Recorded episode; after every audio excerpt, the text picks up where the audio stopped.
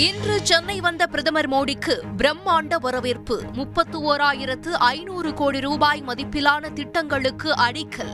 முடிவுற்ற திட்டங்களையும் தொடங்கி வைத்தார். மற்ற மாநிலங்களின் வளர்ச்சியை விட தமிழகத்தின் வளர்ச்சி தனித்துவமானது என முதலமைச்சர் ஸ்டாலின் பெருமிதம்.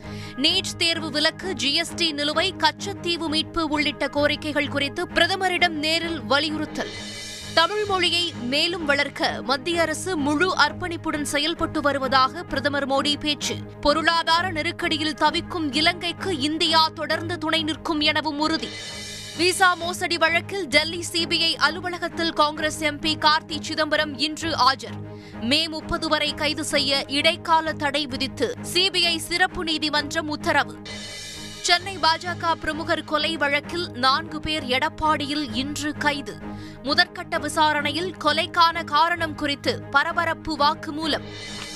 சென்னை பழவேற்காடு மீனவர்கள் நான்காவது நாளாக இன்றும் போராட்டம். உறுதியளித்தபடி பணி வழங்க கோரிக்கை. மீனவர்களுக்கு ஆதரவாக கடைகள் அடைப்பு. வெப்பச்சலனம் காரணமாக தமிழகத்தின் பல்வேறு பகுதிகளில் இன்று பரவலாக கோடை மழை. அடுத்த நான்கு நாட்களுக்கு கனமழை பெய்ய வாய்ப்பு என சென்னை வானிலை ஆய்வு மையம் தகவல். இலங்கைக்கு புதிய நிதியுதவி வழங்கும் திட்டமில்லை. உலக வங்கியின் அறிவிப்பால் இலங்கைக்கு மேலும் நெருக்கடி. அத்தியாவசிய தேவைகளுக்கு மட்டும் உதவி வழங்கப்படும் என அறிவிப்பு.